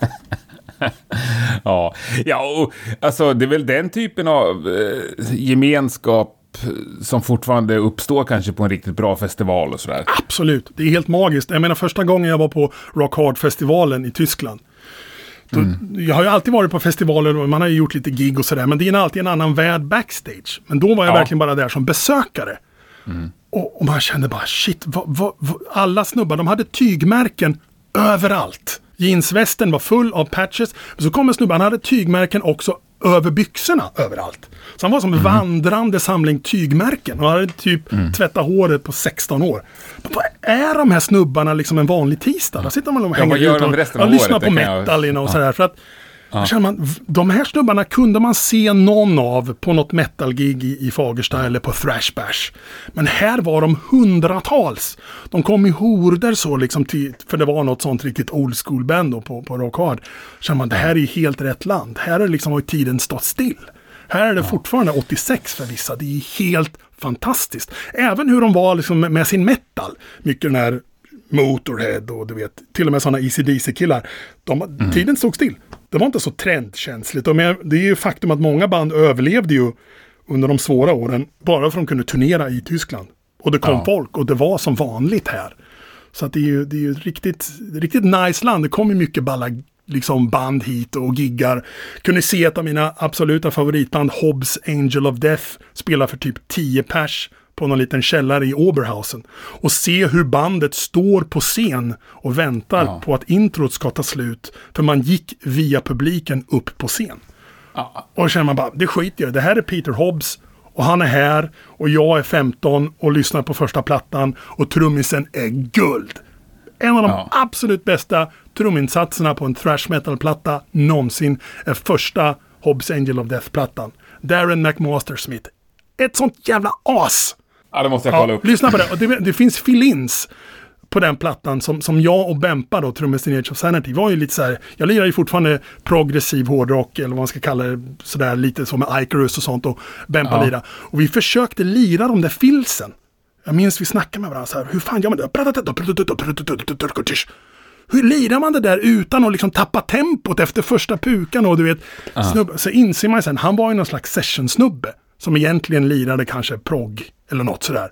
För man ah, ser på okay, bandbilderna så han bara, hmm, tre ser hårda ut, men en snubbe, han ser ju liksom har tvingat på honom en Motorhead-tröja. Så står de där med kängurus och han håller ett par trumstavar. Det är jag som är trummisen. Skitroligt. Eh, men han är ett sånt jävla as. Och då insåg jag en grej.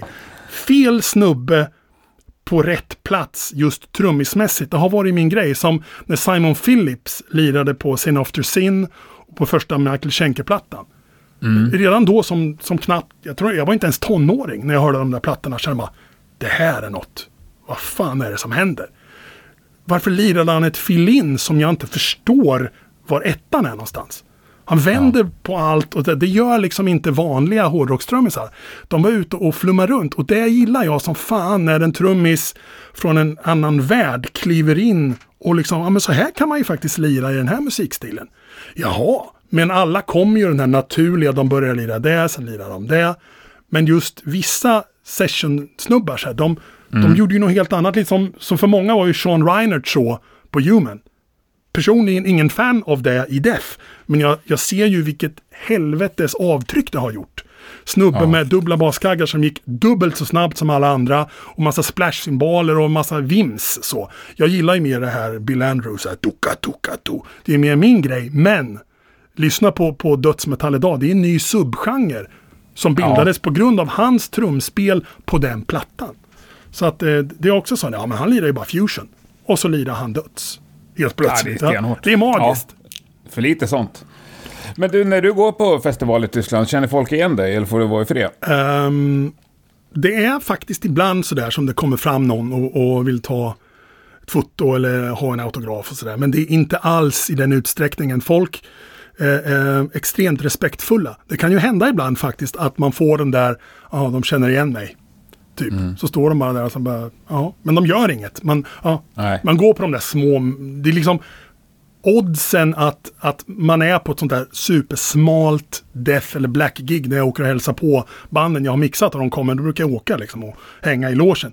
Oddsen att de inte vet vem jag är är rätt små, för det är en liten sån speciell klubb ja. där om det är någon som typ Incantation eller något sånt där band. Va? Mm. Då vet man ju liksom att skulle man bara säga ja det är han som har liksom gjort det och det och det. Då skulle någon ju ha, ja men jag tror jag har en platta så liksom. Men Sen har inte jag figurerat så där extremt mycket i, i tryckt press som jag gjorde under 90-talet. Då var det ju, då var det ju mycket mer. Då var man ju nästan kändis i Tyskland. Men det visste man ja. inte om. För man fick ju inte Metal Hammer och Rock Hard skickade hem till sig. Och Nej. Blackmark var inte särskilt bra på att skicka ens fotostatkopior på senaste mittuppslaget eller man var på poster i den tidningen, man var på omslaget. Jag gjorde ju de där hundratals intervjuerna och sen var det ju inget mer. Sen visste man ju inte om det. Så ibland började jag ju jaga lite på internet. Så här, shit, där var, vi med i någon sån tidning och där var vi på omslaget ihop med Danzig och Dream Theater i någon ungersk tidning. Man bara shit, Ja. liksom, var vi så stora där? Och vi gjorde noll gig där när vi kunde. Liksom, vi hade aldrig ens en roadie, en enda gång. Ingen bokare, ingen manager, ingen roadie och vi tog inte ens betalt på många gig. Vi, vi begärde inte ens soppapengar för att gigga i Stockholm. Bara ett gig, någon vill att vi spelar. Fan vad häftigt, nu drar vi liksom. Så då fick man splitta på soppastålarna sen när man kom hem. Ja, ja, på ett sätt är det ju helt underbart charmigt och på ett annat sätt är det ju helt tragiskt liksom. Men vi visste ju Ja. inte bättre. Vi hade ingen aning, Nej, för ingen av nej. de banden... Alltså Sverige var ju så uppstyrt på den tiden med... Vi var med i något som heter Rockrundan. Då kunde man åka runt och via studie, eh, studieförbunden och spela i Linköping. Man lig, tror jag gigga så runt Östergötland där va. Och allt var ju så jävla uppstyrt. Och vi fick ju väl i princip betalt för det via studiecirklar och så.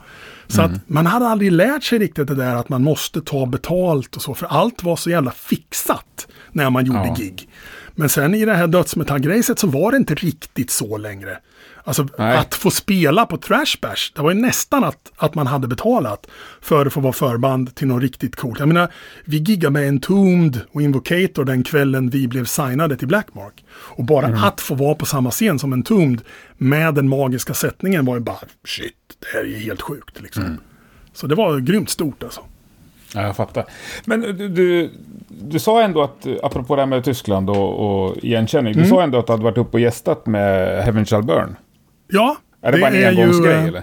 Nej, det är faktiskt en tvågångsgrej. För Jag de är väl det. skitstora i Tyskland? Ja, jag fuckade upp det båda gångerna. Det är, det helt sant? fantastiskt. Båda gångerna direktsänd tv. Jag sjunger, antingen kommer jag in för tidigt eller så kommer jag in för sent.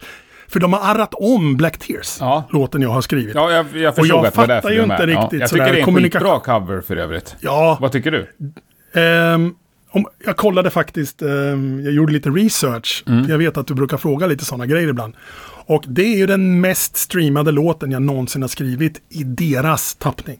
Den har över 8 miljoner på Spotify. Hur, hur känns det liksom? Att de tog... Fantastiskt! Ja, Fantastiskt varje gång man får stimavräkningen. ja det är väl härligt. Eh, men de spelar riffet fel och de skriker ju hela sångmelodin hela tiden. Mm. Så egentligen så är det ju lite sådär, hmm. Men jag hörde den ju aldrig, den bara dök upp, de har gjort en cover och sen så tror ju folk att det är en Heaven Shall Burn-låt. ja, ja, ja. Givetvis. Och att Nightingale spelar en Heaven Shall Burn-cover med clean-sång, det är ju konstigt. Men så är det ju inte. Men jag är så grymt tacksam och det har ju varit skitkul, de är assköna snubbar och allt det där. Så att, men det är lite sådär eh, ändå, lite konstigt. Men har du man- de- påtalat att de lirar fel? Eller? Ja, ja, absolut. Och alla som har gjort Black Tears covers har spelat fel. Eh, och det är ju så att produktionen på den plattan den kommer ifrån och själva spelet av licket är så jävla off. Rent, alltså, ingen skulle spela ett riff så. Eftersom jag håller en vanlig gitarr vänsterhänt med strängarna upp och ner. Ja, just ja. Ja, så är det licket skitenkelt för mig att spela. Massa, alltså hela Black Tears-riffet spelas på de tre översta banden. På de tre eller fyra ljusaste strängarna. Alla håller på och lirade uppe på halsen och med de dämpar och de grejer. Det är egentligen ett goth-riff. Som ingen riktigt förstod att det var ett goth-riff. Men om du tänker dig det riffet som ett Sisters of Mercy eller framförallt ett The Mission-riff. Men med så många öppna strängar som möjligt. Och allting ska ringa och klinga nästan mer som, jag skrev det ju på akustisk gitarr då. Men det kommer inte riktigt fram på inspelningen. Man hör inte, det är en jävla sörja av heavy metal pedalgura som bara låter och sen Sampa spelade där lite. Han hade lärt sig riffet typ 20 sekunder innan han spelade. Så det är lite grötigt. Så att jag säger inte, ja men det är ju jättetydligt. Så jag lyssnar tillbaka, ja men man kanske kan tolka det här riffet lite hur man vill. Jag menar, jag ville göra en cover på The Tower med 220 volt. För jag tycker det är en av världens bästa hårdrockslåtar. Ja. Men jag kunde för mitt liv inte ta ut låten. Gitarrerna låter ju som de inspelade i en hink. Så jag, jag mejlade Simon i Memory Garden som mejlade Mats i 220 volt och frågade kan du på något sätt bara ta en Acke, spela den där låten in i mobilkameran för jag vill gärna göra en cover på den och släppa på Sony. Det kan ge några spänn. Ja, det kan jag göra. Vi ska nog göra så här, men det hände inget där. Men då kände jag, jag kan inte för mitt liv göra en cover om inte det är exakt som det är på originalet. För den respekten har jag för låtskrivaren. Ja. Jag kan, men jag tar den här tonen istället. Eller så gör Ja, jag man så. kan ju Nej, göra en egen version, men och, du måste ju först kanske kunna originalet i alla fall. Exakt, man kan göra en egen variant. Ja. Men jag tycker man ska respektera att jag vill ha de här tre tonerna. Och du kan inte bara ta tre andra toner. Nej. Det funkar inte, för där någonstans känner jag som upphovsman att jag bestämde de tre tonerna, då ska det vara så. Man ändrar liksom inte i... Heller, du vet. Nej, nej. Ja, men jag tycker den tonen var är bättre där, ja. än vad Mozart eller Beethoven eller vad han tyckte. va. Så då känner jag att, ehm, ja men vad fan. Det är historia, den låten är jättepoppis för dem. De har ju till och med gjort video på den och det är ju ironiskt nog deras populäraste låt på Spotify. Liksom alla kategorier. Ja, och jag såg dem Och, live en gång. Det var ju den ja. låten det kretsar kring liksom det Sen vet jag inte om det var för att det var i Sverige, men... eh, Nej, nej, absolut inte. Den Nej. låten har eh, knappt några streams alls. Ehm, hade, hade väl tre... Nej, jag kollade lite på Spotify igår. 360 000 eller någonting sånt. Edge of Sanitys version. Ja. Nej, men vad 8 fan. det är väl- miljoner. Men, Jag fattar att någon ton hit och dit, men ändå så är det väl stort att folk gör cover av en som blir Ja, svinstora alltså- hits liksom. Exakt. Ehm, men det är just den här grejen att det är en Edge of Sanity-låt som Ja. inte har någon growl. Nej. Och de growlar hela låten. Och då känner jag, ja, det är en tolkning som jag kan köpa. De fraserar den lite konstigt. Jag säger inte att jag tycker den är kass, men jag tycker inte den är särskilt bra. Jag lyssnar inte på den. Och varje gång jag har liksom lyssnat på den för att lära mig, den, ah, shit alltså, varför gör de så där? Och varför kapar de en runda där? Och varför förlänger de där? Men det är ju så jag är som musiker. Jag gillar inte heller liveplattor av den anledningen att band respekterar inte sina egna original nog mycket faktiskt. Nu är boven igång här. Ja, Kör lite ja backing var vocals. knäpptyst. Men det, ja, det där är nästan ett helt avsnitt alltså. Hur band ska eller inte ska respektera sina liveplattor. Det där, eller sina egna original. Det där har jag funderat Ja. otroligt mycket på. Jag tror att jag kommer fram till att båda två kan funka i olika sammanhang. Absolut, och ibland är det ju så att folk har hört liveplattan först. Ja, Och sen när de hör studioversionen så bara, äh, vänta här nu. Men det är, det är framförallt vissa sångare som tar lite för mycket genvägar. det, det har jag alltid. Till och med när jag var barn så tyckte jag Ja. det var jobbigt liksom. När de står och tyckte att de så här fjantade sig. När de inte orkar ta Ja. i och så står de och så här pratar någon rad och här och där. Exakt. Åh, jag och, och man kan säga så här att det enda som är säkert med sångmelodin på liveversionen är att det finns ingenstans den är samma som på plattan. Nej. Då har man överskridit en gräns som också säger lite i attityden. Den här jävla låten har jag ingen lust att sjunga. Men vad fan då, Mm. den är ju poppis så nu kör vi. Så att eh, det finns vissa liveversioner som, som jag tycker kan vara coola för de eh, kanske blommar ut i något parti lite längre än vad någon producent tyckte var okej. Mm. Så att de får äntligen framföra låten som det var tänkt. Mm. Det är en ball grej. Men eh, generellt sett så har jag haft lite bekymmer som en sån produktionskille och lite så audiofil och så, så är liveplattor ibland lite väl råa. Men jag måste ju faktiskt säga att Kiss Alive och Kiss Alive 2 var ju en stor del av att jag blev Kiss-fan. För Ja. det känns lite som att lyssna på något mer än bara en skiva. Det är liksom den atmosfären att man som då nioåring eller någonting, man nästan är på gigget. Ja. Det är, tycker jag är mäktigt. Men så finns det ju många liveplattor som låter jävligt trist och platt. Ja, men det är nog som du säger, det har jag aldrig tänkt på. För jag menar, Alive 2, det var min första Kiss-platta. Och jag vet att Live After Death var min första Maiden-platta. Mm. Och min enda Maiden-platta i hela liksom, uppväxten. Ja, Och de... men det är ju en schysst Älsk- best of också. Ja, jag älskar ju dem och eh, tycker ju aldrig att Maiden blir så bra som den plattan igen. Liksom. Kiss blir Men jag det inte så mycket i längre. Men... Det är därför jag gillar plattor som har en atmosfär som man kände liksom att när de spelade in, några av mina favoritplattor är till exempel Don't Break the Oath of Melissa med Merciful Fate. Ja, Då känner man att det var liksom, den spelades in under en satanisk mässa i en kyrka och det var stearinljus och det såg lite ut som King Diamond ser ut på baksidan av Don't Break the Oath. Ja. Så såg det ut i studion. Det var bara mörkt och dystert och så bara wow så. Men sen känner man att så var det nog inte. Och jag, jag såg bilder från Sad Rings of Destiny-inspelningen nu bara för något år sedan. Ja. Bara, så där såg det inte ut det var superont. Liksom. När ni spelade in den, det var mörkt och det var läskigt och det var... Man, den feelingen man fick av att lyssna på plattan, så måste det ju för fan ha varit i studion också. Ja. Ni kan ju inte påstå här att ni sitter och har lunch och är glada när ni Nej. spelar in så här Rings of Destiny. Fan heller! Liksom. Nej men det så. räcker med ACDC de berättade om det här med Back in Black. Liksom. De kom på efter några dagar. Det går inte. Ingenting låter bra. Vi- Vad fan, vi har ju shorts på oss allihopa. De håller på Bahamas eller något. Mm. Det är klart det inte funkar. Nej, och det är liksom, jag gillar skivor som har den atmosfärkaraktären. Och jag får ju mycket, s- säger man fanmail kanske, men om just produktionen på exempelvis Storm of the Lightsbane som nu fyller 25 i dagarna. Ja, det är liksom sån atmosfär, skivan låter som den är kall, det är is och hela, hela min värld förändras när jag lyssnar på den där landskapsbilden och det är mycket reverb och det, liksom, det är vasst och hårt och kargt. Och det passar så bra ihop liksom. Så jag bara, ja, det var ju för sig inget jag tänkte på. Jag mixade den här plattan för tredje gången och var jävligt glad över att skivbolaget äntligen tyckte det var bra. Men, det- man inser nu när man lyssnar på den att den har en aura.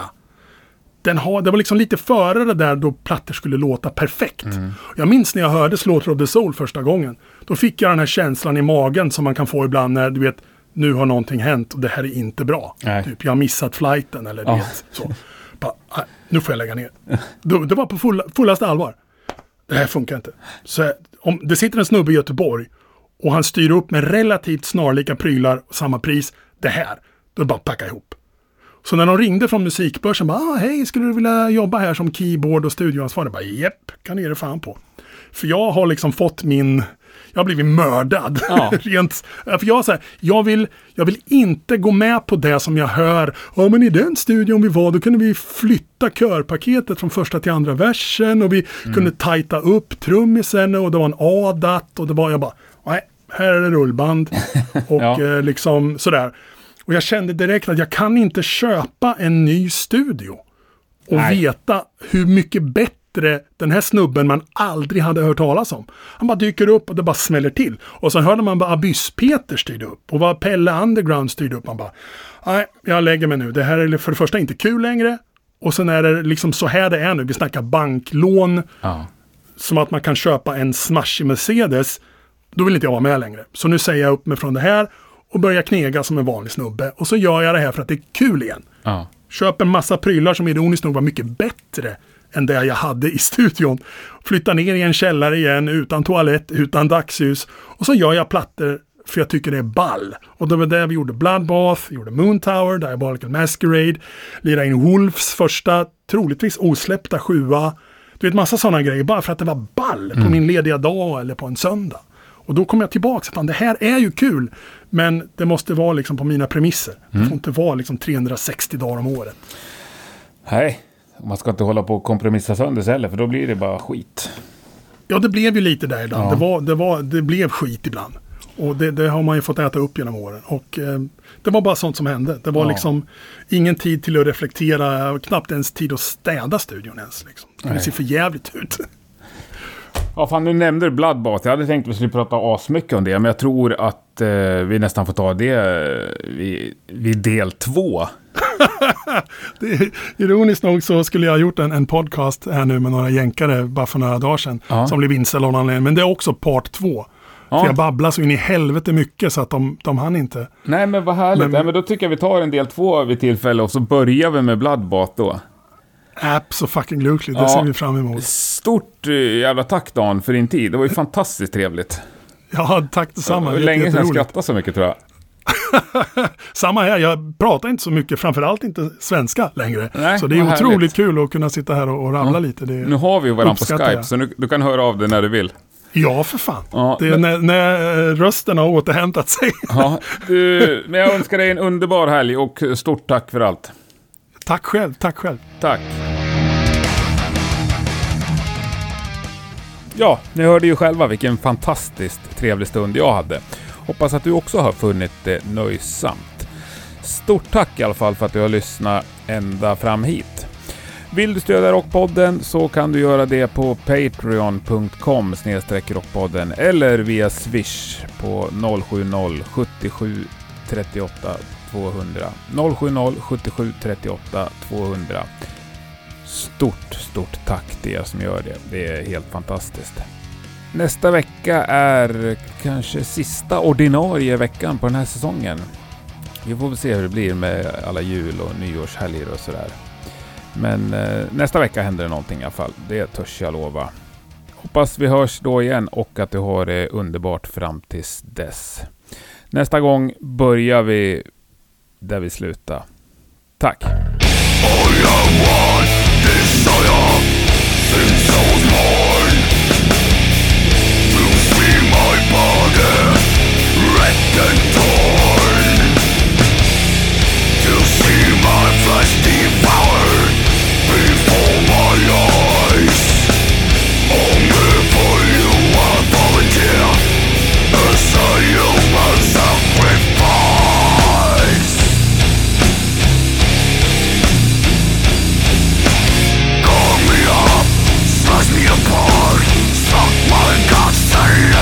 I am